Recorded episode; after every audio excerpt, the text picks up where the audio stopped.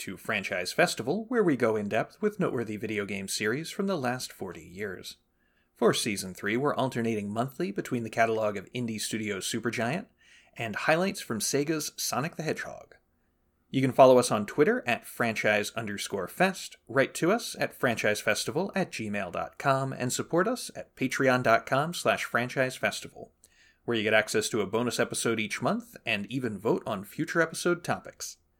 The last bonus show at the time of recording covered Knuckles Chaotix, and the next one will feature an indie game released in 2014, selected by our patrons.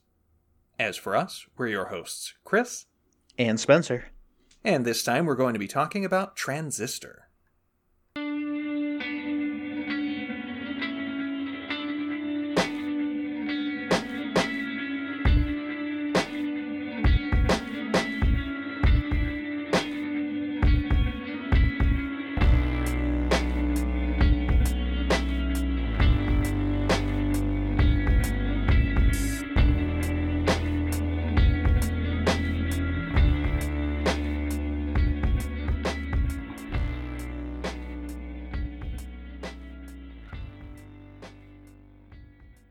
Source for our development on this game is an excellent NoClip documentary that's about 40 minutes long, works through all of the nuts and bolts of how this game came to be. Conceptual development began in fall 2011 with the same staff as Bastion. This was their first project designed entirely from a new San Francisco office space. They had, of course, expanded out of uh, their founder's dad's living room and uh, they added a few members to the team between 2012 and 2013. So these are Chris Jurney, who joined the engineering team, Josh Barnett, who did user interface and 3D visual effects, and Camilo Venegas worked on modeling and character animation.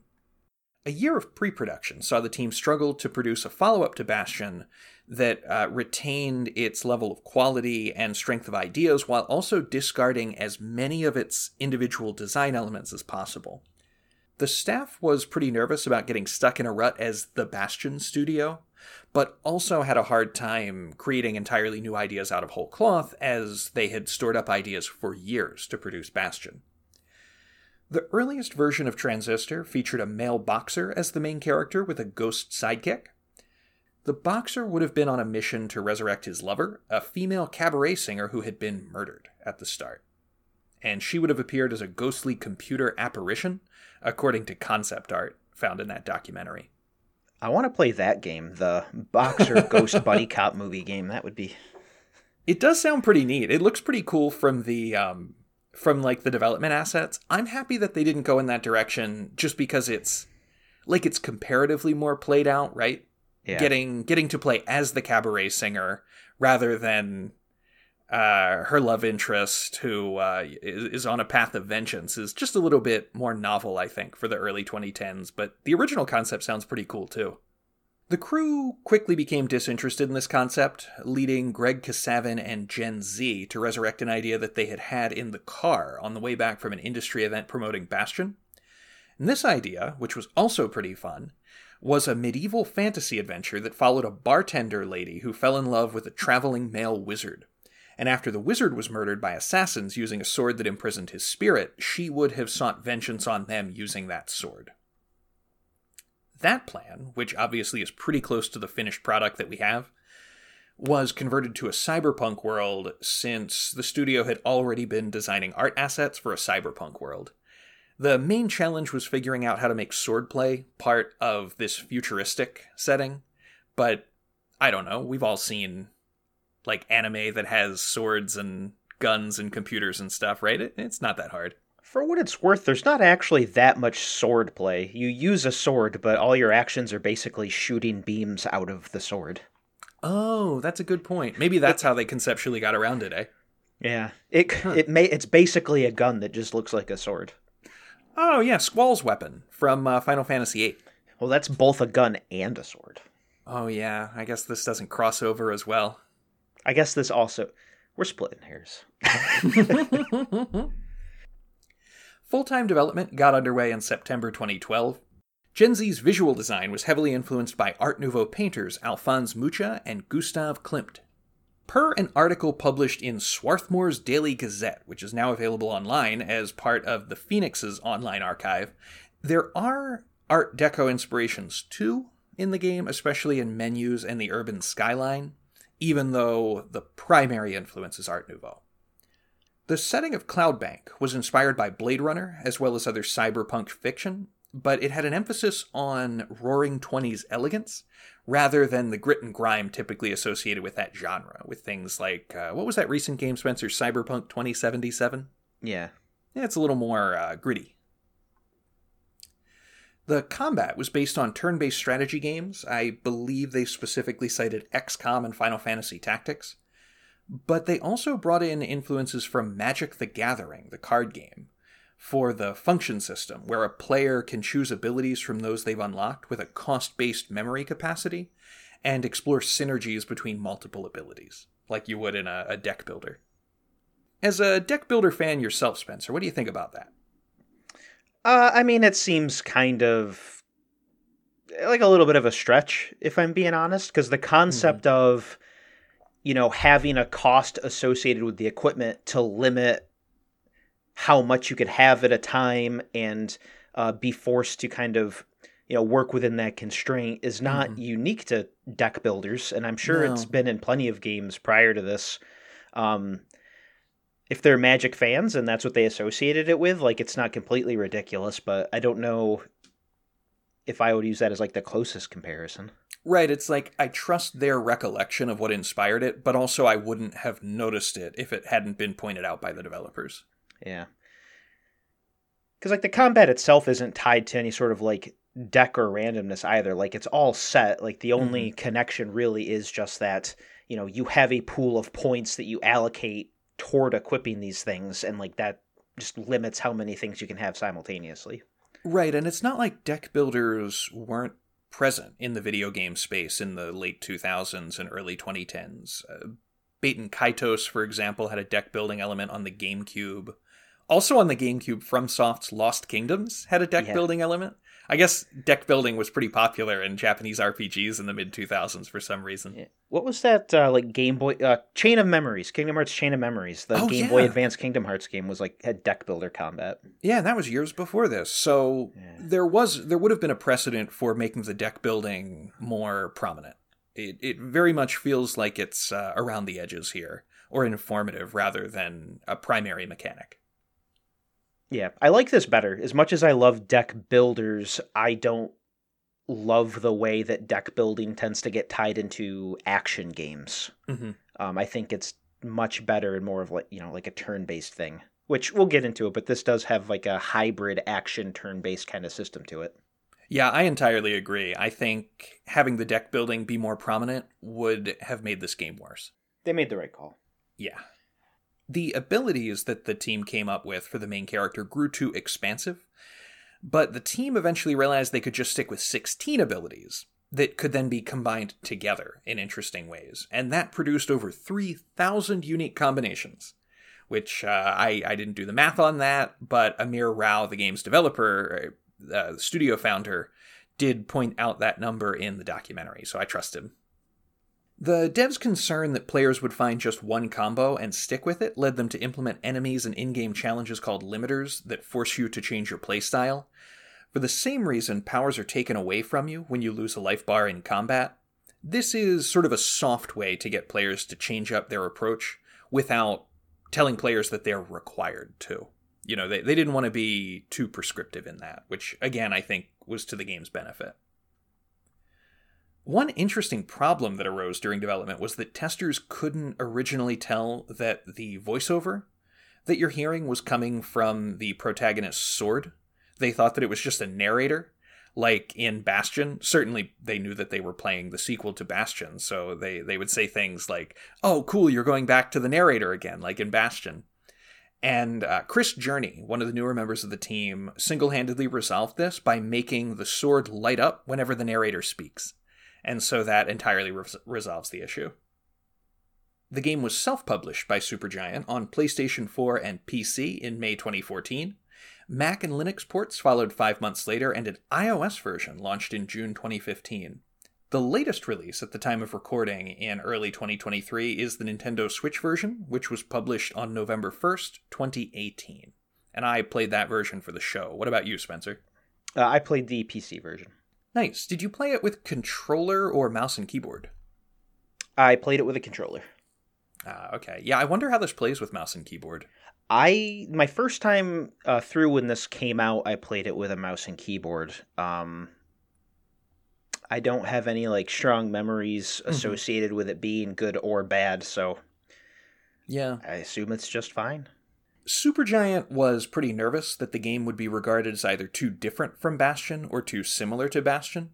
However, Transistor was instead an overnight success, dramatically outstripping the success that they'd found with Bastion a few years earlier. That, if you'll recall from a couple episodes ago, had a slow but steady buildup of sales, and this just hit like a rocket instantly. Reviewers praised it as a big step forward for the studio, getting Supergiant out of the shadow of their debut. And its success meant that they knew by June 2014 that they had the funding to begin work on a third game, which we'll get into in a future episode.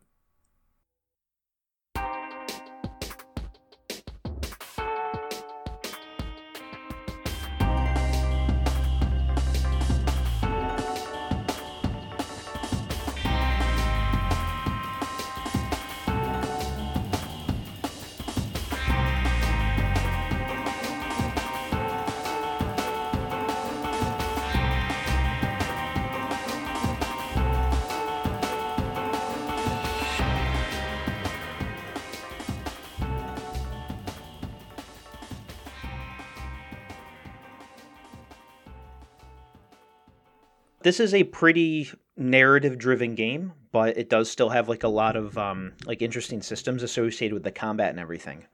So the general loop is going to be moving through the city of Cloudbank, uh, collecting lore and story about what's going on around you, and periodically uh, these invisible walls will pop up, and you'll have uh, an encounter with these like semi-robotic creatures called the Process. Mhm.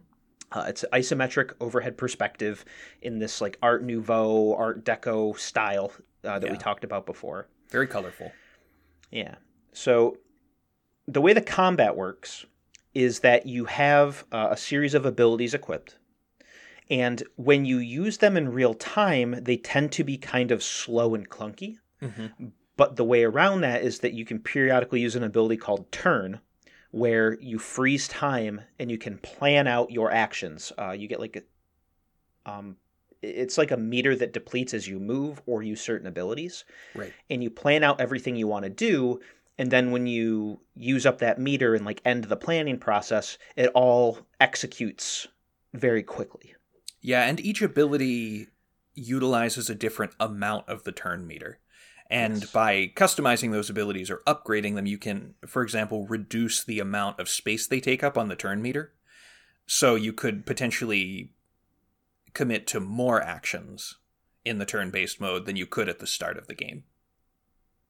yep um, it's worth noting when you deplete a turn you can't use any abilities even in real time until Mhm. it replenishes so you do put yourself in a very vulnerable state after using that ability i think the exception is jaunt which is kind of like your dash Right. Uh, you can still dash when your meter's down, but um, what I ended up doing as a result of that, right? If I used turn and led with that, then I'd be stuck next to an enemy that still had a quarter health, not being Mhm. able to do much, and I'd take a lot of damage. So I tended to run around in real time and try to chip away at stuff from range until it was low enough that I knew I could use turn to finish them off, and then kill them and be able to like move around and get away and recover while the other stuff came after me.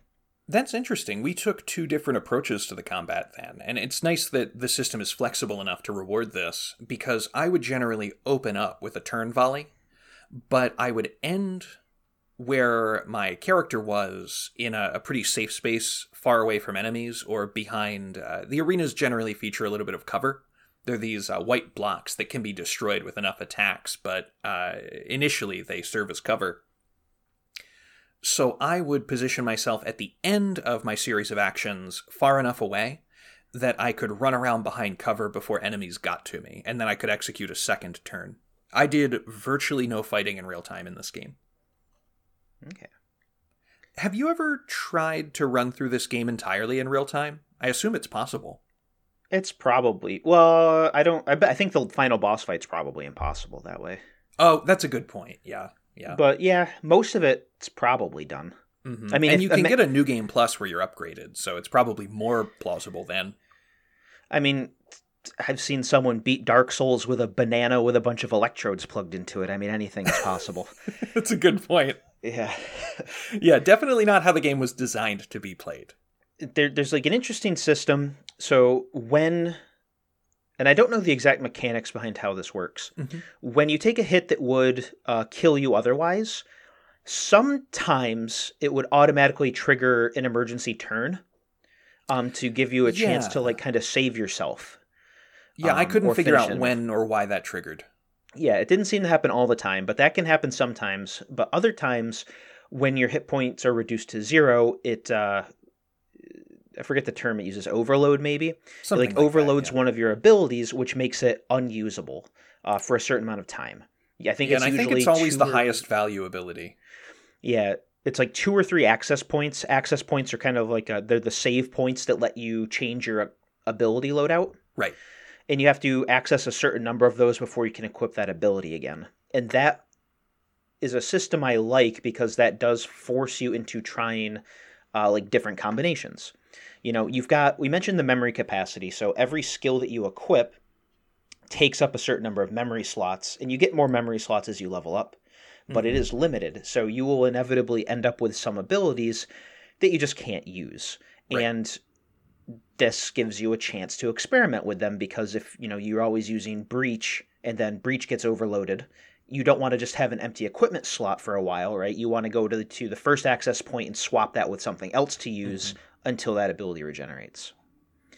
This also introduces two areas where the developers have really improved from bastion. One of which is the level up system which occurs here much more frequently than in bastion. You get experience points at the end of each combat encounter and then I don't know, I must have hit level like 14 by the end of the game maybe. It happens frequently enough that uh, it feels like a, a, noteworthy upgrade, and it's upgrading more than just your HP each time. So sometimes you get a new ability, sometimes you can expand your memory capacity, and you even have the option to choose from between several uh, choices when you get a level up sometimes. So there's uh, there, there's a lot more player control in the level up system, but also the connected world makes it so these access points uh, they're they're similar to the uh, what what do you call it like the weapon hut in Bastion. Yeah. But whereas there would only be one of those in an area, or you could just change your loadout back at the hub, here you're always looking for another access point, and they they kind of serve like typewriters in the Resident Evil games. They're always a, a happy sight. They checkpoint you and give you the opportunity to modify your loadout. They're pretty generous with them too. They are. They there's I don't recall any stretch of the game where they just make you slog through encounter after encounter without access points. It's so elegant. So much of this game design is elegant, but the way that the the leveling up, the abilities uh, being depleted and forcing you to try new loadouts, and the frequency with which you get to those access points are just so they're they're tested to perfection. I, I can't imagine those three systems intersecting in a better way than they do in this game. We touched on this, but it's worth you know talking about. I really like this system of how the abilities work because mm-hmm. each one you can either equip as your action. Um, you know it's it's bound to a button and then you use it and they're all different variations of like projectile you shoot pretty much right you um, get a maximum of four of these yeah but you can also take abilities and equip them as an upgrade to a primary ability to kind of can uh, transfer the properties of that attack onto whatever one that's equipped. Yeah. Or you can equip it to a passive slot which has some kind of benefit. I yeah. really like this but it is when they say 3000 unique combinations that's slightly disingenuous.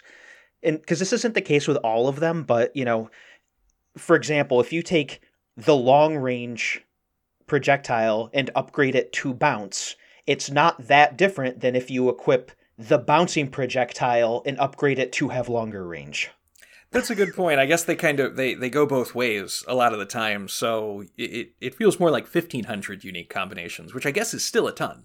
One thing that I did like, I bound uh, that charm ability to my dash Mhm. because dash is one that, like we mentioned, you can use when your meter's down. Right. So if I ended a turn next to an enemy and I had failed to finish it off, that way you I could just dash through them, and then that would charm them and buy me more time to get away and not get punished for ending a turn right next to that enemy.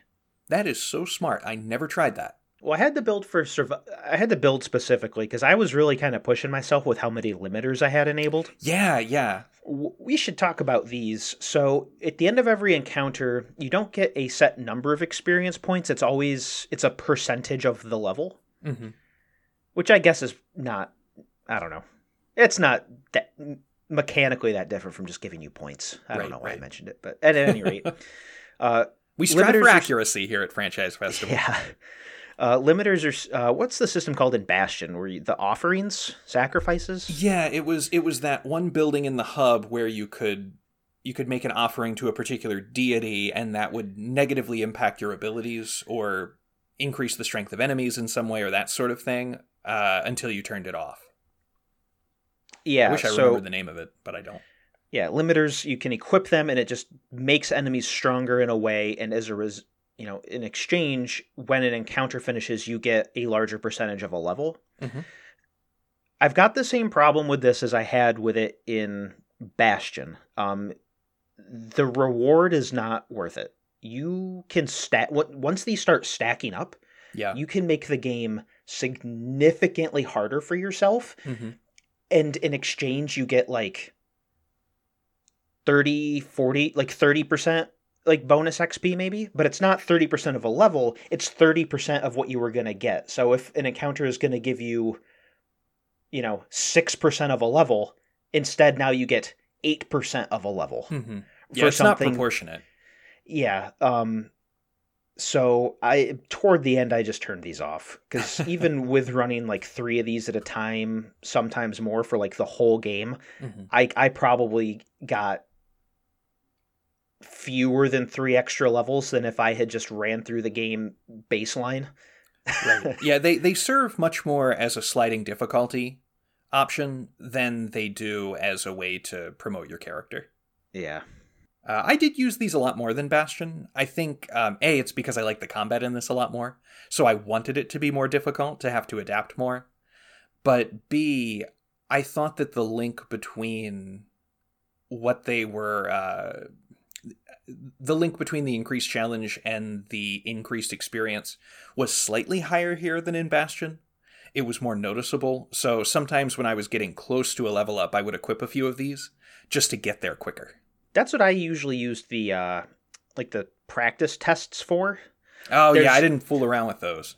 Yeah, there's a little um like side area you can get to. It's a safe zone. It's like a weird like island beach that you can teleport to. It's pretty. and cute. there are these prescribed like challenge encounters you can do there uh, where you have to use a fixed loadout provided to you Mhm. and finish the game with some kind of constraint either uh, you with like x amount of turns or within a certain amount of time or without getting hit something like Mhm. that and that i didn't uh, be thorough with those but you know when i got to like 80% of a way to a level I would pop in there and do a couple of those just to top myself off and get to the next uh, like upgrade. hmm Yeah, I remember being pretty thorough with those back when I played this the first time because they teach you a lot of cool tricks that you can do with the abilities that you wouldn't think of otherwise. Yeah. But this time I felt like I had my feet under me enough that I, I didn't need to use them too much for that purpose. Yeah. And they're, they're fun. They're fun encounters. Yeah, they're very similar to those uh, challenge areas in Bastion, right? Yeah. They're just centralized here. Another incentive that the game gives you for uh, trying different combinations is with the Mhm. lore. So yeah, yeah. in the story, the sword that you're using, the transistor, it looks like a, I don't know, kind of like a giant USB drive with a hilt. yeah, it looks just like that. You're right. and it's it's uh they don't explain in like full detail but basically the like memories and personalities of you know people that have died can be absorbed into the sword hmm It's like uh, you mentioned Cyberpunk 2077, right? It's like Yeah. how Johnny Silverhand's brain has been uploaded to the the cloud. Basically, it's uh, Lawnmower Man. Is that the movie that does that that I'm thinking of? Oh lord, I do remember that movie. That was uh, that had some real rough CGI, didn't it? yeah. it was the '90s. I don't think it's Lawnmower Man. There's some other movie. Johnny Depp was in it, right? Where remember, you know what I'm talking about? His consciousness gets uploaded to a computer. Jeez, no, that doesn't ring a bell at all. I'm thinking like, what was It it? a- there was, was like a Johnny movie, though. Mnemonic. There was uh, the Well, Thirteenth was- Floor. Well, Johnny Mnemonic was Keanu Reeves again. Still, Oh yeah, yeah, yeah. Johnny Depp wasn't in that. He, I was thinking the Thirteenth Floor has echoes of this too, but I don't think Johnny Depp was in that. Yeah, so that's the premise here. And so each ability that you get is tied to a different figure that's been absorbed by the transistor. Mm-hmm. And you can learn more about that, you know, character, you know, their background, what they do, how they died, why they died. Yeah. Um, but in order to unlock those different chunks of the lore, you have to equip their associated ability in a different slot to get a different chunk. So let's say uh, there's a character you fight named Sybil that we'll talk Right. about, and she's the one that gives you, uh, I think, Switch, the one that charms people, right? Mm-hmm. So if you want to learn about Sybil, you have to equip that spot as a primary action, use it for a little while, then try equipping it as an upgrade to another ability, Mm-hmm. and then after that, upgrade it and use it as just like a passive slot. Yeah, the passive slot too will just uh, add a, a general change to how your character acts. Uh, I'm trying to think of a good example of that. Like, I think if you put Jaunt, uh, the teleport, in the passive slot, it just makes your character faster. And there's one where if you put it in the passive slot, it makes turns last longer. Yeah. Just overall changes. Yeah, and there's one that just increases the damage of all abilities by a Yes. flat amount. Yeah, yeah, yep. Yeah, it's uh I like this system, right? I Mhm. like that they are encouraging variety in gameplay in order to get to the lore, which is what I think is at the heart of you know, this game. Yeah, agreed. Yeah, it's it's another example of how the developers tried to push you to experiment by giving you a little reward. In this case, more story. Our plan's not to like go through and list every single ability, Mm-hmm. but I, one of my favorite combinations I used though going through it was uh, crash is your basic attack. I had that and then uh, combined that with I think it's called pull. Yeah, that yep. would uh, pull enemies into melee range of me, and then I would use there's like a slow, high damage long range attack that I combined with one that splits it up into kind of like a shotgun. So it's Mhm. multiple shorter projectiles that do a lot of damage. So I would pull enemies toward me and then combo it with that like shotgun attack Oh, yeah, that's a good one. and do a lot of damage that way, which really fell apart because toward the end of the game, you fight a lot of enemies that after you hit them once, they become uh, like invisible and you can't hit them anymore. Mm-hmm. Yeah, So my little uh, combo there failed me utterly at the, like the final part of the game, and I had to switch it up a little bit. But that one-two punch was my go-to a lot. yeah, that happened to me a few times too. I, I think I favored. I'm not sure I ever didn't have crash in my repertoire, the basic melee attack, and I usually then had some projectile attack in the second slot. So this was a breach at first, which is just kind of a basic distance attack, but then you get other ones over time. Like you get a sort of a, a machine gun one called ping later on, where it's rapid weak shots, or uh, what was the other one? Bounce, where it, it ricochets around enemies. But over time, I modified my projectile attack to usually have bounce as the augmenter. So I could fire a single shot into a group of enemies and it would multiply the effect by having it bounce around to all of the other nearby enemies. I really liked Help, where you summon a little AI partner. The AI partner's not that useful, but it can serve as a decoy, so I sometimes had that on my third or fourth ability slot. Well, you can manually control the partner, and that yeah, makes I never did better. that. Yeah. Mm. I played around with it a little bit. Like Mhm. they are, it's really not worth using if you're not going to micromanage it. And I did not feel like doing that because it didn't feel like more powerful than other combinations, Mhm. but it did take twice as much work because you had to control two characters. Right, right. So I stopped playing around with that pretty quickly after I started. Yeah, there must be some build that makes it stronger. I, I generally used it only as a decoy. My little my little buddy. Uh, similarly, I, I virtually always had switch either as its own ability, but more often as a modifier to one of the other abilities, so that at the end of my turn, I would inevitably convert some enemy. And then they would do a lot of the heavy lifting while I ran around to regain my next turn. Pretty neat. Yeah, I can I comboed help with jaunt a little bit, the dash, because that leaves a copy decoy of yourself behind the enemy's Oh. attack every time you dash. So that I never could figure out how to use that. It's like they never targeted the decoy for me, but they did for you. Yeah, the decoy's got very low health. So oh, okay. I, I didn't use it that much because also help is a very expensive move to equip. It takes Mhm. four memory slots, which Right. is a lot. I mean, you start with what ten? Yeah, yeah. So especially So- early in the game, that's taking up almost half of your ability slots right there. Yeah, and by the end of the game, you only have like what 14, 16? You don't get a ton more. I, I want to say it might max out at 16. I think you're right. Yeah, so even at your most powerful, help takes up a quarter of all your memory slots, and you've got four ability slots, two passive slots, and then up to two upgrade slots each on each of your primary abilities. So, mm-hmm. like, you're really limiting how many things you can have equip at a time when you equip something as expensive as help. Um, yeah, and so- you kind of need to optimize during the leveling up process too, because you don't inherently get all of those open options. When you level up, you can, for example, open up another passive slot or open up another modifier slot on one of your active abilities, like you, or another limiter, for example. There, there's various options that you choose while leveling up that uh, are going to make some of these things uh, better or worse in the long run. yeah, not everything is you know quite perfectly balanced, but again, with as many different possible combinations as there are, I think it's not reasonable to expect them all to be perfectly balanced. Mm-hmm. Um, so you know, on the whole, I do really love the system. You know, it's fun to experiment and play around with stuff and find the combinations that you like and are effective. Yeah, the abilities differ pretty meaningfully too. They're not. Some of them are stat upgrades. Like uh, one of them makes it so if you hit an enemy harder from behind, you you do more damage than you would otherwise. But most of them differ pretty significantly from one another in how they activate. Yeah. Did you ever use the purge, where it sends a parasite into enemies? Yes, I uh I combined that with uh ping so that I could rapidly shoot out those damage over time effects uh, outside of Oh. turn. Cool. I never tried it. It reminded me. It sounded like the cerebral bore from the game Turok. The cerebral bore's got a little bit more uh oh panache. I think is the word I'm going to use. Yeah, an instant M rating for a game right there. Just pulling Yeah. the cerebral bore.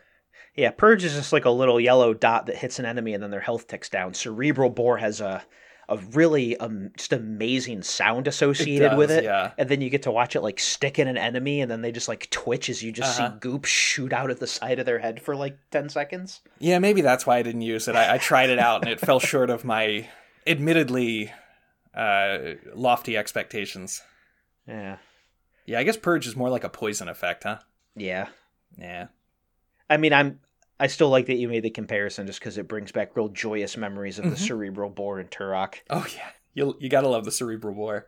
Just sitting around playing uh the Turok Rage Wars multiplayer, you know, four person split screen back when I was like 14 or something. Oh yeah, Rage Wars, the most exciting Turok game.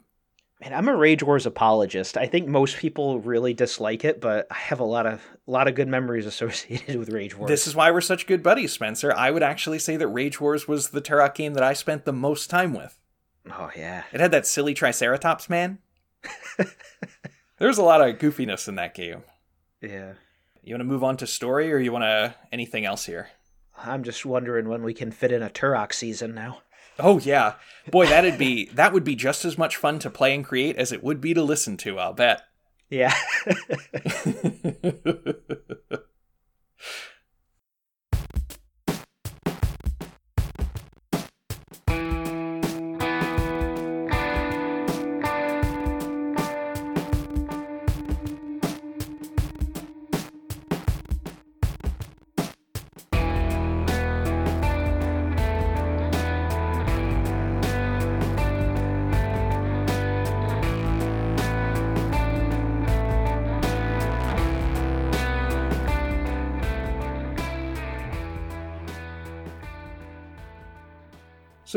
opens on a splash screen of the main character, Red, standing next to the body of a man impaled by a giant ornate sword, the Transistor. This sword talks to her, suggesting that, quote, they're not going to get away with this, end quote, which uh, really sets out for you your mission. You're on uh, something of a mission of vengeance. As Red, you, you pull that sword from the body and set out to find whoever did this to uh, the man in the street. The setting is Cloudbank, which is this very neon cyberpunk city. It has uh, big roaring 20s vibes. Red travels up a street and is attacked by a mysterious enemy known as the Process, these weird, semi shapeless, uh, white robotic creatures. This is where the boundaries of the area are locked, and you need to defeat all of the enemies before moving on. This manifestation of the process is one of the more basic enemy types that you'll be encountering throughout the game. It's called a creep. It's a little white sphere with pointy legs. And after combat, Red uses a breach ability on some nearby white pillars to move into a nearby alley. The next combat encounter teaches you that turn based combat variant. And uh, then you move across this cool. It's it's almost from a side-scrolling perspective, uh, as opposed to the general isometric view, where Red travels across this bridge and uh, the city is laid out in the background, so you really get a, a glimpse of the breadth of Cloudbank. You can use a telescope here that lets Red see the empty set, a building with spotlights that the sword tells her they need to get away from as quickly as possible. So, what does Red do? She heads toward the empty set. Some process hovers over a dying woman who's partially pixelated and is defacing a nearby building, turning the building into a hazy white blob. This is uh, some real troubling foreshadowing for the direction of Cloudbank in the future. Red defeats that process, and uh, the sword talks to the dying woman and tells Red that the dying woman wants to come along with them. So, this is our first instance of the transistor absorbing a person uh, that person becomes a new ability, and we get a little bit of information about that person the next time we hit an access point in the city. It kind of, you know, informs us what's happened because the game doesn't really explain the situation mm-hmm. that well, and this is, you know, I think supposed to be the moment where you go, okay, yeah, so the sword absorbed that man and uh, Red's voice as well because I don't think we mentioned it, but we know Red is is mute at this point. She's lost her voice.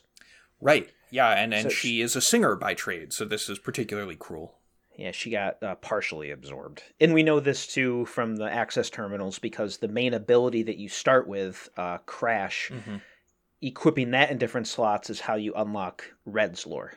As you travel through Cloudbank, you encounter these OVC terminals. These provide exposition through news articles that you can read, and there's a comment section at the bottom of each of the articles you can't manually enter things into that comment section, but Red the character communicates her thoughts to the transistor using the comment section since her voice has been taken away. So you, will see this at the bottom of the screen after you read an article. OVC terminals are also where we get exposure to uh, Junction Jan's. Oh, the pizza shop. Yeah, yeah. Uh, Junction Jan's gets brought up a lot. Mm-hmm. Uh, Red and her her companion there, big fans of Junction Jan's. Yeah. There's a great scene I love later on where in one of the early terminals you can actually put in a delivery order. Yes. For a for a pizza and then much later in the game when you get to Red's apartment, you can get like a little it's not quite a cutscene, it's kind of like some it's just like still art of right Red hanging out eating the pizza. yeah, with the transistor like leaned on her chair. Yeah, and she's using it as a coat rack. I'm looking uh-huh. at the picture right now. Yeah, it's it's very good. It's wonderful. It's one of the great scenes of the game. He's he's a big fan of the sea monster, the the seafood pizza. I love it. We also start finding posters of Red in this section of the game, which conveys to us that she was a mover and shaker here in Cloudbank. She was one of the most popular pop artists who sang at a cabaret, The Empty Set, which is where we're headed. We find a wall locked by switches, and the sword observes that that wall didn't used to be there. This, gameplay wise, teaches us about the value of freezing time with turn, so you can hit both of those switches uh, simultaneously as time is frozen, but also conveys to us that the city is starting to change in some alarming ways. There is uh, troubling evolution going on here with Cloudbank. It's I forgot about this part. It's a little weird because the idea of using turn to solve puzzles Mhm. does not really come up again. No, it doesn't. Feels like maybe an abandoned idea. Yeah. We see some more evidence of the city's decay in the next square, where the walls have been entirely converted to white blobs by the process. And this is where we first encounter the jerk. Not Steve Martin, but rather a, uh, a powerful version of the process. Yeah, he's like a big, heavy uh, kind of fighter whose Yeah. main move is to repeatedly slam his fists into the ground over and over as he moves, Mm-hmm. uh, doing pretty good damage.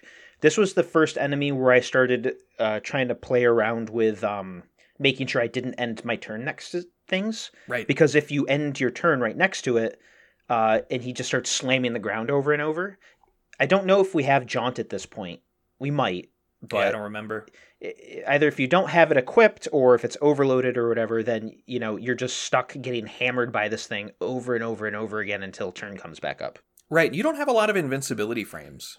You're gonna you're gonna lose a lot of health to this guy. Yeah. This gets us to Red's motorcycle, where she uh, drives it in uh, kind of a brief cutscene to the empty set, and we hear about the Camerata for the first time. And we'll we'll find out a little bit here. We'll find out more later, but in essence, this seems to be some kind of sinister cabal controlling events from behind the scenes in the city. Once we arrive at the empty set, we battle a new enemy called the Young Lady that teleports after being hit. So this short circuits some of your comboing that you might be trying to do in a turn because you, you you'll generally get one hit off on the young lady and then she'll appear somewhere else in the area. And if you've set up an entire combo in turn, then you've wasted most of the time. Yeah, it, it encourages you to end your turn early, which is something that you can do. Yeah. Um, and so it recovers more quickly when you do that. Inside at the empty set, we find a nightclub where Red was a cabaret style singer. There's a little bit of flavor here that you don't need to engage in, but you can have Red hum when you arrive. This, if I understand correctly, was something that the voice actress for Red, uh, the the singer who sings some some songs that appear later on in the game, added to the character. She thought that this character, who uh, was unable to speak but who oriented so much of her life around the use of her voice, would find some way to communicate her emotions, even if she couldn't use words. So that's where we get this hum sequence. That also reminds me that you can throw the transistor in the air while you're running around. As far as I can tell, it has no mechanical benefit, but it makes it feel like you're running faster. Yeah, it's just called flourish. You like Uh-huh. spin the sword and throw it and jump up and catch it as you move. It's just something to spam while you walk around Mhm. for for fun. Yeah, it's like if you're playing a Mega Man game or a Mario game and you're not constantly jumping, what are you doing? Yeah. We get a flashback here in the empty set of what happened just before the start of the game. The Camerata tried to kill Red with a glowing sword. There's, uh, I guess we see about four of them here. Uh, I'm not sure if we see their faces here, really, but it, you, you can just tell that there's this uh, group of antagonistic, well dressed individuals who throw the transistor at Red. A man steps in front of her and gets killed in her place, then starts talking through the sword. And uh, that, of course, is Red's lover, who was murdered by the Camerata, and who now inhabits the transistor. I don't think we ever get a name for him, do we? I don't think so either. That seems like the kind of thing that's probably like buried in a lore chunk somewhere that I didn't unlock. maybe. Or Mhm. maybe it's just a an intentional choice not to do that. Um Yeah, I don't think we ever get a name. Yeah, I don't know. And we don't even see his face in the lore dumps. If you uh, get to the access points, he's like cut off below the neck, I think, if I recall correctly. Uh, toward the end, we get a shot of him from behind. I think uh, when we see him in what's it called, the country. That's true. That's true. Inside the transistor. That actually reminds me of something. I don't know if it's an inconsistency or what's going on with that, but the sword's absorption of people seems to work differently. Kind of arbitrarily because we see a vision of him inside the sword in this uh, I don't know, uh, kind of idyllic farm setting. But he says he's alone there. eh, So I don't know where all of the other people absorbed by the sword go. Are they in their own separate version of the uh, the space? I, I'm not sure. Yeah, they don't really flesh out the specifics behind how the transistor works. Mm-hmm. But- Yeah, I guess it wouldn't improve the game. Yeah, I think the way they did it's probably fine. You know, Yeah. you have to kind of meet it at its terms. Right. Yeah, I don't need a lot of complex cosmology for this world that I'll only visit once. Yeah, I don't need a 30 minute long YouTube video detailing exactly how what happens to people inside the transistor. you can picture exactly the thumbnail too, right? It'd be shouting at you on YouTube. Transistor explain. Yeah, tip of the iceberg. Yeah. Yeah. Ugh. So why don't you walk us through this first boss fight here, Spencer? Yeah, so uh, the first boss is Sybil. She is a member of the Camerata who has been uh, converted by the process. Yeah. Uh, I don't think we've like said it outright yet, but you know what we've observed in the game at this point is that whatever these creatures are are uh, absorbing and taking over not just people but the actual like infrastructure of the city. Mhm. It's like this creeping like fungus or plague or something except it's like it's like a computer it's it, it it's like a computer virus in real life Yeah, I don't know well, how else so- to describe it it's like digitizing everything into this weird uh like blocky modular Mm-hmm. like structure It feels kind of like the game is taking place in a computer, doesn't it? Yeah. I mean, there there's uh, one of the other elements that we've encountered at OVC terminals at this point is that citizens of Cloudbank have the ability to change environmental elements by vote. So they can change the color of the sky or districts of the city where bridges lead, that sort of thing. So there this environment doesn't seem to be entirely organic to start with. Yeah, so um, you have to deplete Sybil's health bar multiple times, Mhm. which is something that happens in this game. I th- don't know for sure. I think it works on a similar principle to you, where every time you deplete a health bar, they lose one of their abilities. Mm-hmm. So it gets easier the longer the fight goes on, as opposed to harder, like multi-phase bosses typically go. Right, paradoxically. Yeah, I think I like this better, Yeah. but it still has its flaws. Yeah, the fight may get harder for you as it goes on because your abilities may get depleted. So it adds this element of attrition Yeah. on both sides of the combat. and you can't swap out abilities in the middle of combat mm-hmm. either. So on a longer scale, I like th- this system because it ha- makes you experiment, like we mentioned. But Right. it does feel slightly lame when you're at the end of a boss fight and maybe you haven't been doing great but you've been getting by so both you and the boss are down to one ability each and you're just sitting there throwing basic projectiles back and forth at each other Exactly. Yeah, it's it's turned from some kind of cool magical combat to just two people duking it out, punching each other in the street. You know, when you put it that way, it makes me think of the fight scene in They Live, and now I like this more. good good pull there, Spencer. One of the wrinkles here is that uh, so Sybil has quite a few ads that she brings into the fight, including cheerleaders, which are uh, they look like little satellite dishes that provide a shield to other enemies. So you have to deal with them first.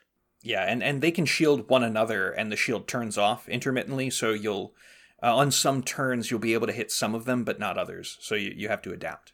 Once the fight ends, you get to absorb Sybil into the transistor, and this is where you get your first, uh, you know, learning about her is where you start to learn more about the Camerata. Right.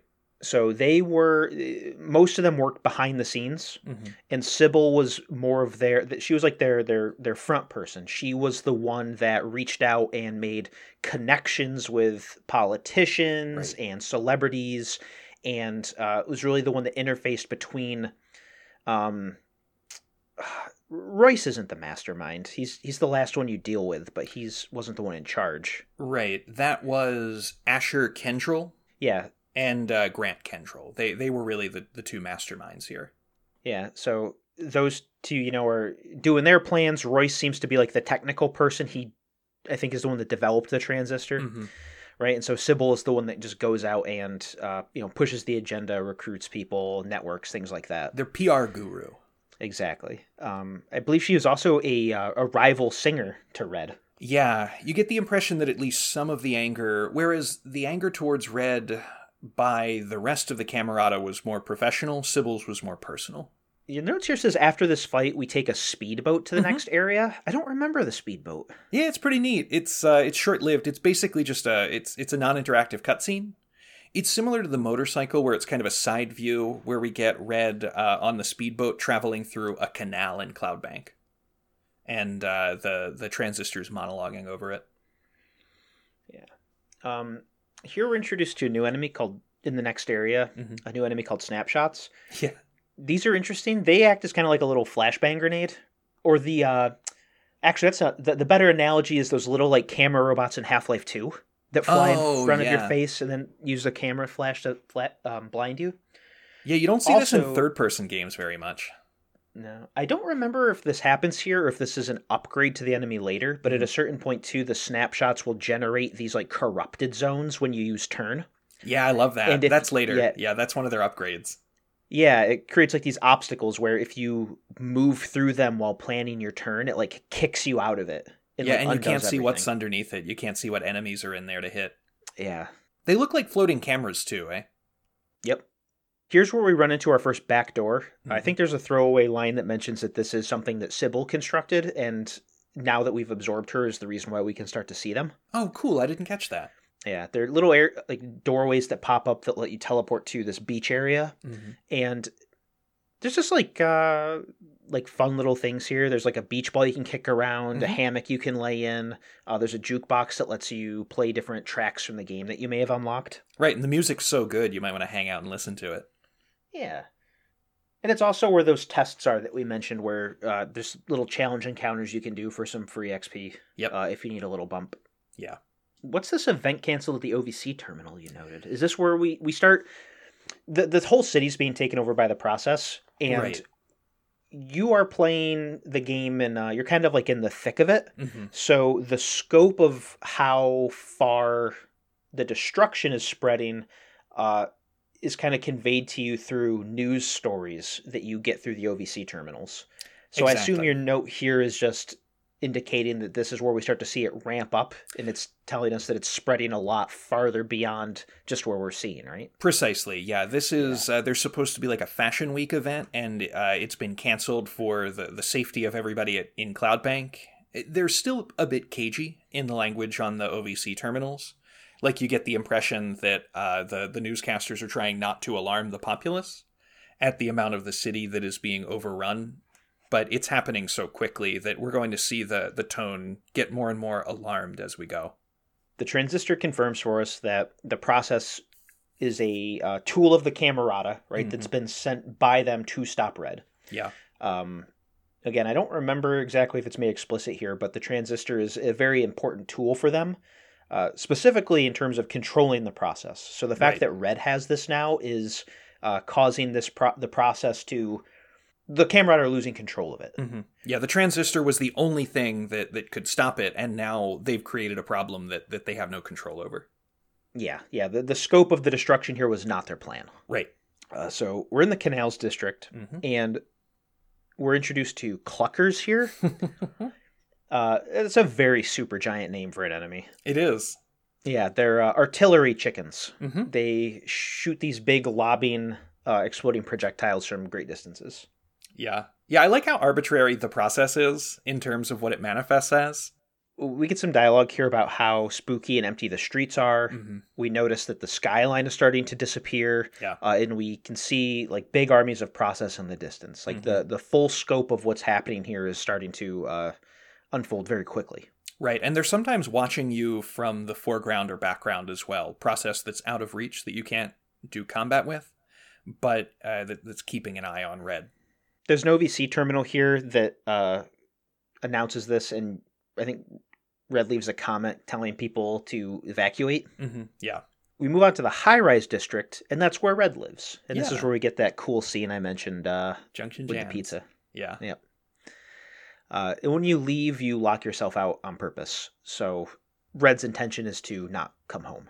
Yeah, this is a little kind of goosebumps moment because the transistor realizes it mid dialogue, where uh, he's saying, "Oh no, you left your keys in your house," and then he says, "Oh right, I got it." Yeah, this is it's looking more like a suicide mission. Mm-hmm. There is also an OVC terminal here in the high rise district that reveals that over 100,000 people are already missing and that the process is spreading. So things are very quickly escalating from the little graffiti oriented monsters that we saw only an hour earlier. The most noteworthy part of the high rise area, though, is this blurry, gigantic background creature that kind of zooms in in the background. It'll pop in in the foreground. You'll just get a quick glimpse of it. Uh, and anytime that it appears, the transistor's speech starts getting slurred and distorted. Yeah, whatever this big creature is, it's it's interfering with with the transistor. Mm-hmm. And the scale of it uh, is conveyed through it attack. You do, it doesn't really come on screen all at once, but Mhm. throughout this whole area, as you're moving through and fighting things, uh, you'll have to avoid. It has like a spear tail, Right, and it'll right. come down from the sky. Uh, and plunge into the ground, and you have to constantly avoid it. Mm-hmm. So Uh, you're just seeing the, the tail, and it's the size of a building. Yeah, the the scale of this enemy is beyond any other process that you've encountered up to this point. Mm-hmm.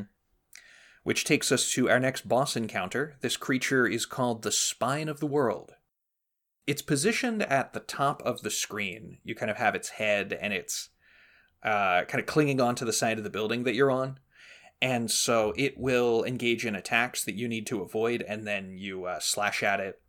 You eventually, the, the head explodes, and you run inside the Spine of the World's body and slice its heart to finish it off.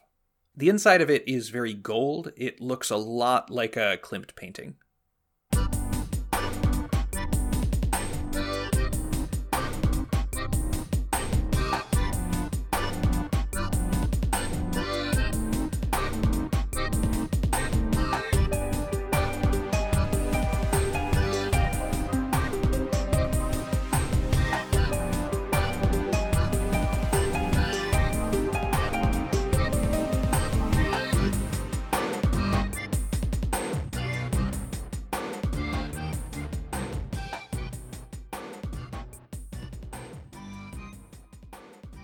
So this is the uh, kind of headquarters of the Camerata.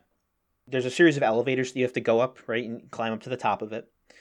Uh, and through the OVC terminals, you start getting messages from Asher, Mm-hmm. uh, a member of the Camerata, and he, you know, tells you that him and his husband Grant have walled themselves in at the top of the tower. Right. They talk a little bit about the the philosophy of the Camerata. Mm-hmm. Um, they express anger at Cloudbank constantly changing to suit the whims of its people, Mm-hmm. and they are striving for something more stable. Yeah. The creed is when everything changes, nothing changes. It evokes that tension between authoritarianism and democracy, right? The idea that this strong central authority in the Camerata's mind themselves can dictate a higher culture than can be achieved by the people just voting on everything.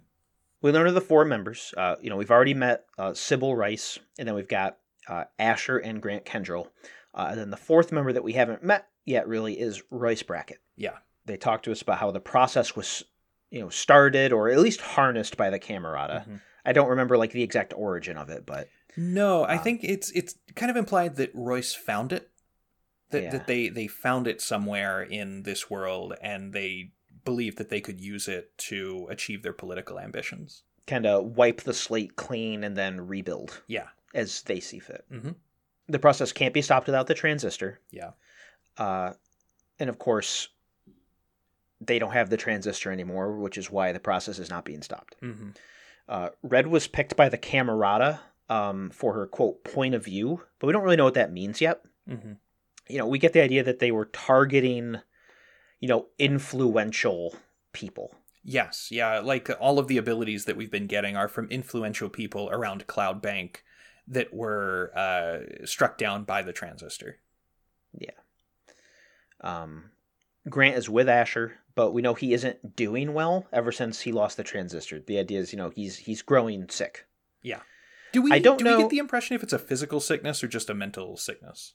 I mean, I don't know if it doesn't. I don't think it's explicit, No. but the vibe I took away from it was that he's somehow infected or debilitated from the extended like interaction with the process via the transistor. okay. And without the transistor anymore, he's basically deteriorating. That's really neat. I had taken the opposite perspective that he was growing more despondent, that that his uh, mental state was falling apart after he lost the transistor, uh, which leads him to commit suicide, rather than that his um, that that his physical state was also decaying. So that's neat.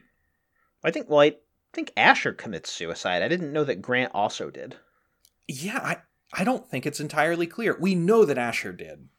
Yeah. with Grant, we find them both dead. I had understood that Grant killed himself and then Asher killed himself.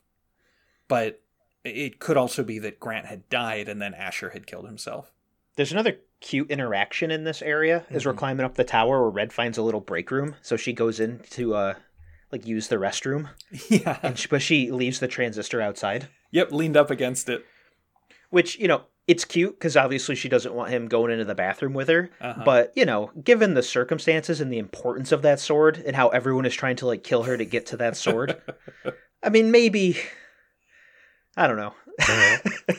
Red is a woman of culture. She's got her priorities in order. Yeah, it's very cute. Yeah. I'm not complaining. No, So, no, it's good. It's good.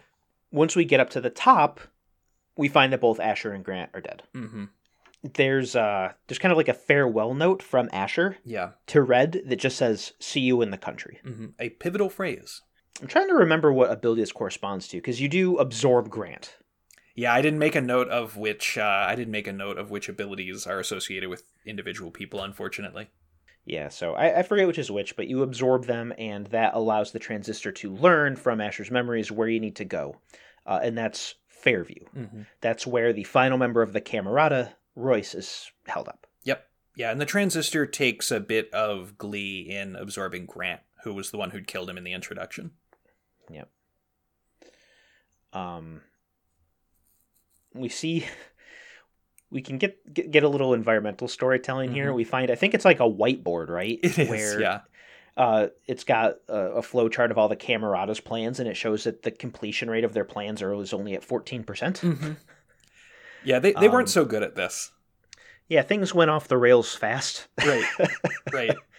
Yeah, I really Yeah. like that about the Camerata in this. The the enemies in this game are depicted as very human. and we this is where we find out that the Camerata built the transistor themselves. Mhm. So yep, this was engineered by them. The next section is Goldwalk, where Red takes a boat again to the empty set, her old club from earlier on in the game. And we get a pretty spooky atmospheric scene here where you leave the club past a bunch of silent clucker enemies watching Red from the audience seats. They've uh, they, they've multiplied and they've taken over and have entirely filled up every possible space in the empty set. I want to double check something because this scene with all the cluckers watching you, you Uh-huh. can like sing, I think, and they like sing along. That's true. along. I think you're right. I, I don't think I did that, but I think you can do it. Yeah, and it reminded me a lot of the scene in Portal 2 where Mhm. all of the like the big thing of turrets are looking at you singing opera. Yes, it looks very similar to the end of Portal 2. Yeah, and the the, the turrets are like pretty similar in shape and aesthetic to the cluckers. yeah. So, um I mean Portal 2 came out in 2011. When did Transistor come out? 2014. So probably a deliberate homage. Yeah, it had to have been. Yeah, I didn't make Like that it's- connection, but now that you say it, it's impossible to ignore. Yeah. We find an OVC terminal when we leave the empty set, telling a grim final story from the reporter we've been hearing from. They have gathered with Cloudbank's refugees at the eastern edge of the city, and the process devours them all around with the uh, along with the surrounding landscape. So there's not much of Cloudbank left. We never get a feel for what's outside of Cloudbank. It feels like it's kind of the edge of the universe, doesn't it? Yeah, there's not a lot of like storytelling outside of the bounds of the city. I found that a really engaging and kind of creepy part of this game, and it's part of what made me think that this is the setting itself is a simulation, right? That that there is no uh, landscape outside of Cloudbank. I think that's part of the theme too of like the like the whole cyberpunk thing takes place in a future where like I think the trend of population moving into major metropolitan areas Mhm. has just been pushed further and further to the extreme Mm-hmm. to the point where that's basically just the bound like the limits of the city is where everybody is Yeah. um, yeah. And and nesting virtual layers is also often a theme of cyberpunk. So I guess the idea that that there's a, a virtual layer that all of the characters are living in, but then there's another virtual layer a step down that's inside the transistor makes sense with that. Uh, I was going to say steampunk, cyberpunk uh, vibe as well. yeah The spine returns at this point, the spine of the world, and starts distorting the transistor again. Though strangely enough, we don't get a boss fight this time. It's just an environmental enemy that its its tail keeps popping back in, and you need to avoid it. It will actually destroy the process as well at times. The transistor starts getting pretty mopey here, very kind of sad drunk vibes about not getting to see Red face to face again and how despondent he is about being stuck inside the uh, the transistor. This is where he describes it as a really lonely existence that it's like he can look up and see her at a distance, but otherwise there's nobody else inside. At this point, we start getting cool black scenery with uh, spooky trees and cubes. It's like uh, the area is both becoming more abstract, but also more organic. There are black buildings in the scenery with red windows, and uh, we find ourselves ambushed by a horde of cells and young ladies where we need to escape rather than fight. And I think this is kind of neat because uh, this area starts bringing in encounters that aren't set apart from the surrounding space. You just have fights and don't get like a little experience point counter at the end. You don't get the area blocked off or anything. It's just roving enemies now. I don't think I've ever seen a game go from having traditional, somewhat JRPG style encounters to having just enemies roving the area and attacking you. I just observed that while I was playing this, and I thought it was kind of a neat way to speak to the evolving danger of the process. They've broken out of the very structure of the game, the encounter structure. At this point, we travel back past the beginning areas of the game, but most of the environment has been eroded, including the skyline. We get a new enemy here called the Man, which can go invisible and create minions called haircuts. I don't know why they're called haircuts. Did you get a do you Well, get an idea about the- that? Well, it's because the they the haircut enemies kind of look like the hair on the top of the the men. Oh, okay, okay. Yeah, I, I guess I wasn't looking closely enough. I was playing this in portable mode on Switch a lot of the time, so some of the finer So- details went went amiss. The the like man enemies remind me a lot of uh it if you like the the I'm trying to think of like a more maybe more recognizable reference, but like the cover art for the game Dead Cells, Yes. like they kind of look like that. Yeah, they're pretty the- faceless. Yeah, well, it's just like yeah, the the head is like this big, uh, like flowy, spiky, almost like a almost like a tumbleweed Uh-huh. looking thing, and then the haircuts look like that just gets detached from them and then sent out as their own thing. Okay. Yeah, that makes sense. I, I don't know how I missed that, but that, that seems like a good uh, way to describe it. Uh, I hate these enemies, by the way. Yeah, they're real tough. They're they are real tough to fight uh, because they they really undermine your approach with turn in that you'll you'll attack them, they'll be invisible, then you can't do anything, and you need to leave turn, let it rebuild, hope that they become visible again, and then activate it. It it just throws off your entire rhythm to combat, which is mechanically engaging at this point because it's it's a wrinkle in what has become a probably a pretty reliable tech setup for you but can be kind of frustrating because they lengthen the time of battles. Also, I mean, and maybe this was a function of the limiters I had on, Mhm. but the damage that the hair when the haircuts die, they explode, and both the radius and damage of that explosion is ridiculous. I had to completely change up my moveset because a lot of the stuff I was doing was somewhat short range, Oh, and okay. I just kept like no matter what I did, as soon as I dealt with a haircut, I would just take like eighty percent of my max health in like one hit. I did lose some health when they exploded, but it wasn't quite as dramatic. So I think part of it must have been the limiters. And I think this is where you said you eased back on the limiters, right? For that reason? Yeah, it was around here, I think. Yeah. Yeah. I scaled back on that, and this is also when I started approaching the uh, the rapid fire uh, damage over time thing. Mhm. So just sitting back and trying to like keep that going out constantly to d- deal with uh, the haircuts being thrown out and coming at you. Right. It's interesting how few different enemy types there are for a game that really pushes you to experiment and succeeds at that. I think that's it's a real economy of design here, I feel like. We mentioned it in passing, but one thing the game does do that's neat is it upgrades the enemies over time. Yep. So you'll run into new versions of like a Clucker, for example, and it'll freeze and be like Clucker 2.0. Mhm. and like it'll let you know that you know it does something different now so it does give you some variety in that it keeps like adding more to the move set of existing enemies Yeah. even if the the like shell that it's contained in is like the same Once we get past the starting area, we find a floating TV monitor with Royce on it who starts talking to us, and this gets us to the Fairview district. fairview starts to get uh pretty abstract Mhm. Uh there's a point here where you go through a door and you end up in like upside down like Yeah. walking on the ceiling so the process is not only taking over and corrupting like physical objects it seems to be altering like reality and physics itself Do you see this, given the Art Deco and Art Nouveau visual design, of almost taking the environment back to like a different artistic movement or advancing? I don't know. I, I guess they're somewhat contemporary, but moving into like cubism and uh, abstract art and so forth. ah man i my dumb caveman brain is not equipped for that discussion I was just thinking because we have these like kind of Escher elements here. We have uh I don't know what artistic movement Escher was a part of, but it's uh it just feels like it's moving into a more Dali-esque surreal space.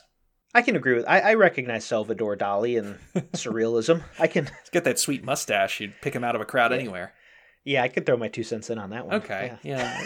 and that that is a stray thought that I did not have while I was playing the game and just had right now.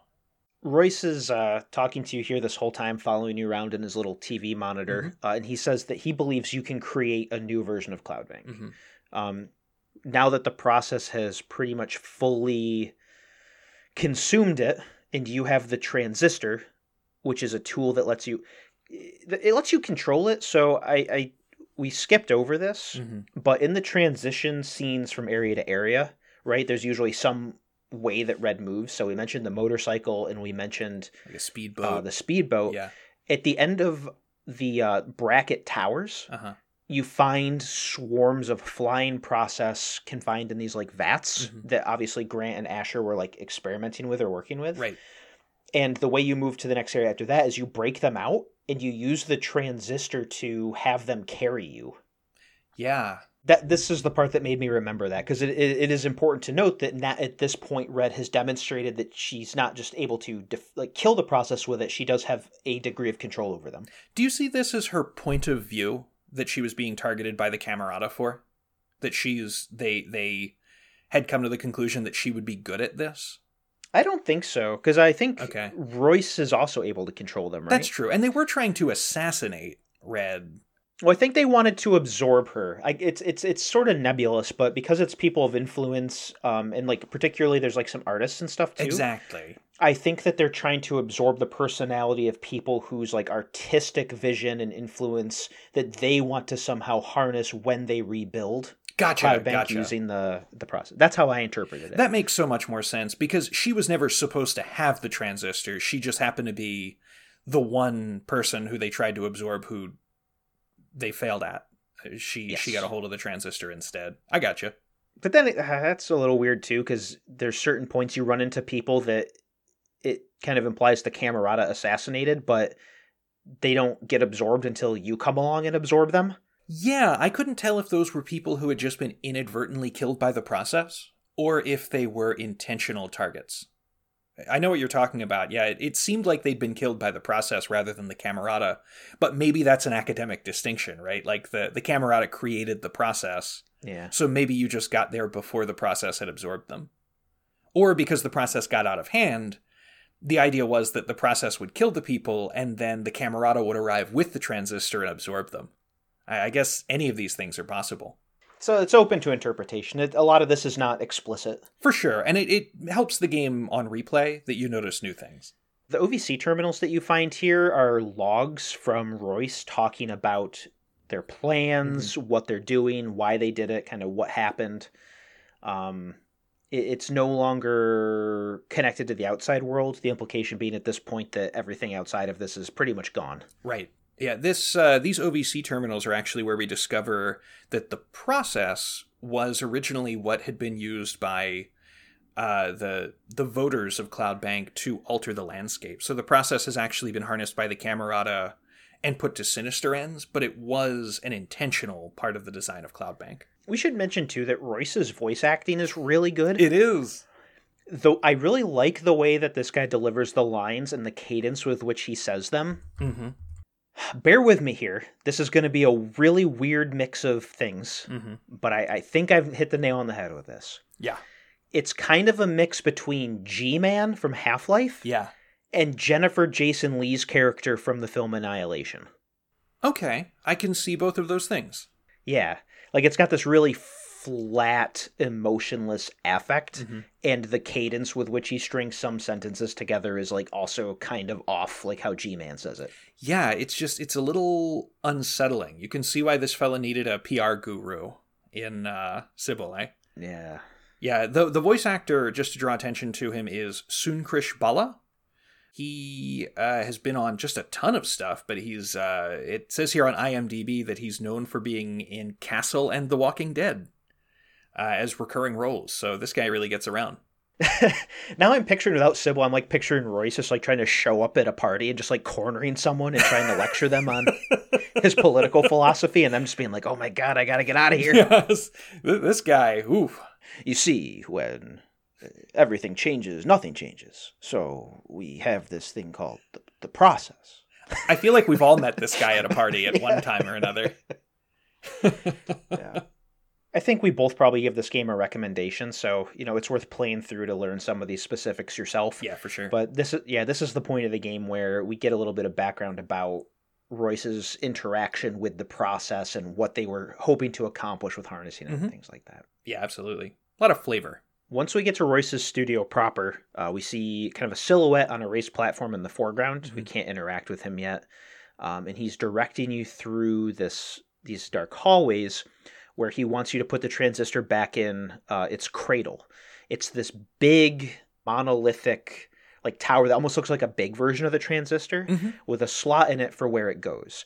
And this is not explained much, but I think it implies that you know like all the data that has been harvested from you know the traces from the people that it's absorbed right mm-hmm. gets kind of uploaded into this and this is the larger mechanism that they have been using to try to control the process oh um, thank you for everything. explaining that i did not gather that from having played it yeah because it looks like a big version of the transistor yeah. and even though red is able to control the like swarm like we talked about you know you get the idea that you know just having the sword in your hand is not enough to control this mm-hmm. sprawling you know like the process like they wanted to right? I think it this is a like a part of a larger mechanism yeah this feels very clearly like the source of the process. This is the source of yeah. the ability to make changes to Cloudbank.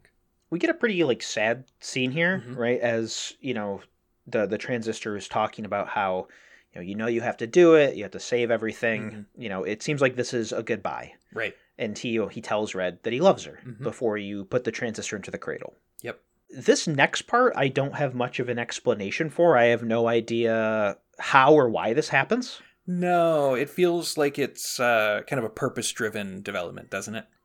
Yeah. So they uh, allude to the kind of uh, existence inside the transistor as the country. Mm-hmm. It's just this, it's like a pleasant farmscape kind of thing where the consciousness of these people sort of like project themselves into big afterlife vibes. Yeah. And once you put the transistor in the cradle, the screen goes white, and then both Red and Royce appear in the country, mm-hmm. and both of them have a transistor. Right. So it's weird. Like, it's not clear why cradling the transistor brought you both to this area. It's not clear why both of you now have a sword. Mhm. Um, It seems that Royce was expecting this to happen, at least. yeah, he's not acting surprised by this at No. all. Um, but then you have a transistor duel. Yeah. Thankfully, it does at the start of the fight. It prompts you with like the access point interface so that you're not stuck with whatever loadout you had going into this. Mhm. Like you do get to change it before every attempt. I complain a lot about final boss battles in games, but this is one of my favorites, where it's uh, Red versus Royce, both with access to the same abilities in uh, a field of little obstacles that you can exploit. Yeah, you, you have the same mechanics, so you have to beat him four times, I think, which Mhm. corresponds to how much you have to be beaten, right? Every time you beat him, he loses one of his abilities. Right. And he can use turn to freeze you and set up a whole bunch of, of combo attacks on you. Yes, and I believe your turn recharges at the same rate for both of you, Yep. so you end up doing like a real back and forth. Where Yeah. he uses turn, you use turn. You don't want to wait too long because if he comes out of turn and he does a lot of damage to you, if you try to kind of move around a little bit Mhm. To try to get in a better position before you start turn, Mhm. and you take too long in his recharges, he will use it like instantly and get another combo in on you and do a lot of damage. Absolutely. Yeah, even though turn adds this turn based element to the fight, the real time is more important here than in any other combat encounter in the game. Yeah. Um, this is a fun fight. Yeah. Just going back and forth, duking it out with Royce. It feels like a final test of everything that you've done in the game without being too onerous. Yeah. I didn't have to replay it, you know? It, it was tough. We both got down to our last ability, I think, Same thing happened to me. but uh, I came out ahead. Yeah, really, really carefully tuned, like a lot of the rest of this game. Yeah, I mean, it's that idea if you both have the exact same movesets, you know, you're just kind of slugging it out back and forth one for one, and you just barely come out ahead uh, with better planning. A classic Dark Link battle, Yeah. and that gets us to pretty much the end of the game. Red is back in Cloudbank with the transistor, and now she's able to write a new landscape. Yep, you can go through and interact with some just kind of white blocks and Mhm. make these big cool statues. I think at one point there's uh, a line from the transistor about rebuilding Junction Jans. That's good. I didn't get that actually. That's nice. Yep. There's nothing more important in Cloudbank than Junction Jans. Rather than recreating the world, however, Red decides to kill herself with the transistor to implant herself in the country with uh, her her dead lover. She uh, she finds his body and stabs herself through with the transistor, and then both of them are in the country. Yeah, and that is a bleak scene, too. It's rough. Um, it's real, real, real sad. Yeah, because the transistor realizes what you're doing, and there's a pretty long scene of him like begging and pleading with you not to do it. Mhm. Yeah, I got a lump in my throat even thinking of it. Goosebumps. Yeah, um, especially since, man, that's a gamble. It's not even clear that you're going to end up with him in the transistor. No. Because even though everyone else gets absorbed, there are some lines indicating that, like, it's almost like he can access their memories and stuff, Yeah, but, but he doesn't really have much interaction with them. Yeah, they're not there. But the, the silver lining on this cloud is that we do see them there together at the end. That's the uh, that's the end shot. Yeah.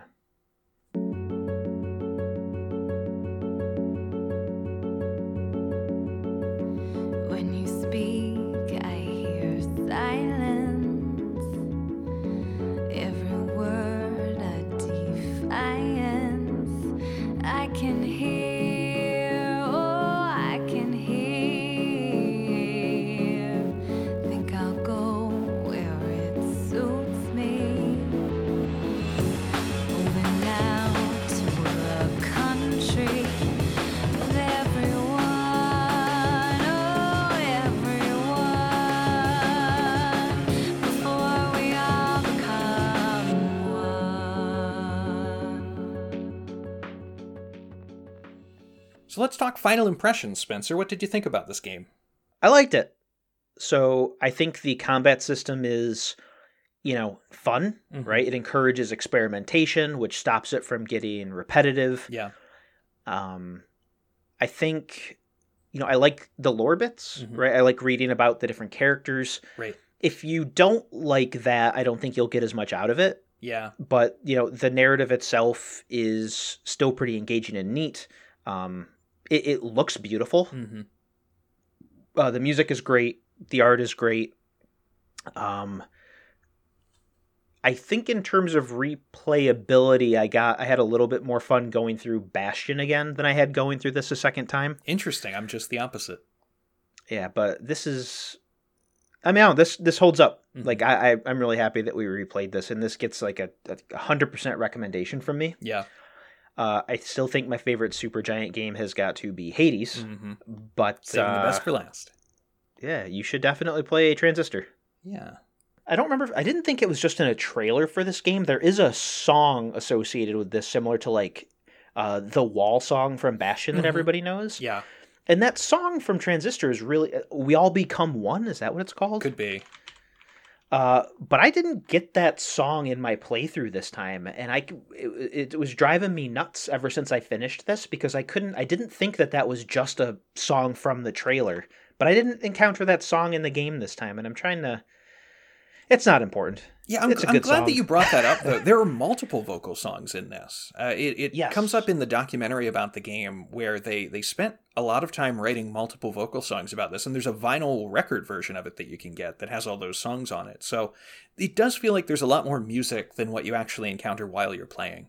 The song's called "We All Become" from the Transistor soundtrack. I recommend listening to that at least because Mhm. that song is that song is fire. Oh, for sure. But- Yeah. What did you think of the game, Chris? I absolutely love this game. It's a rare 10 out of 10 from me. It is definitely in my top 20 games I've ever played. I just fell in love with it the first time I played it and have revisited it maybe four or five times ever since. I got a physical copy of it for the Switch.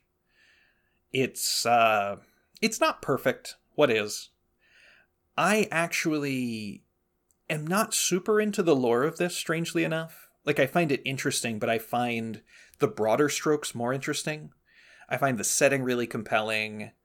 It's uh like it's atmospheric and maybe a little spooky, but also really lived in and, and pleasant. Like Cloudbank before it falls apart is a really beautiful space to explore. I just can't get enough of this place. And this game is only maybe what four or five hours long, I'd say. Maybe a little longer than that. Yeah, I'm trying to look at my playtime and think because I've I've played through the game twice and I've got about nine hours on my pro- profile. So That yeah, about right. four and a half hours. yeah just very breezy the the art direction's superlative the voice direction and voice acting is superlative and the combat is brilliant because every time you play it you try a different loadout uh, even if it's not 3000 combinations if it's not 1500 combinations it's still a lot of combinations so each time you play through you can take the fights different ways you can increase the difficulty through the limiters it's a very modular, adaptable experience, and I think it is more rewarding each time I play it.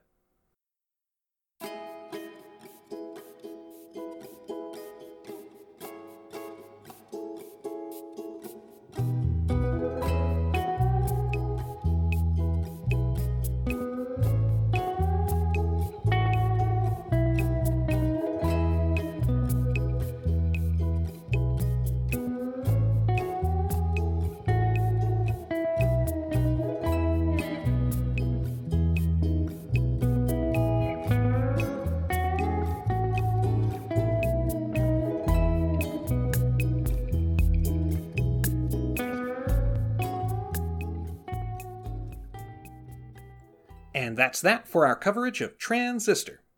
We hope you've enjoyed listening and encourage you to come back next time for Sonic Adventure 2. In the interim, consider backing us at patreon.com slash franchise festival, where you get access to a bonus episode each month and even have the chance to vote on future episode topics.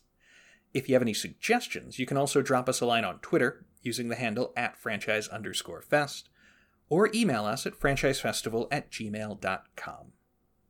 As for us, we're your hosts, Chris. And Spencer. Thanks for listening, folks. Goodbye.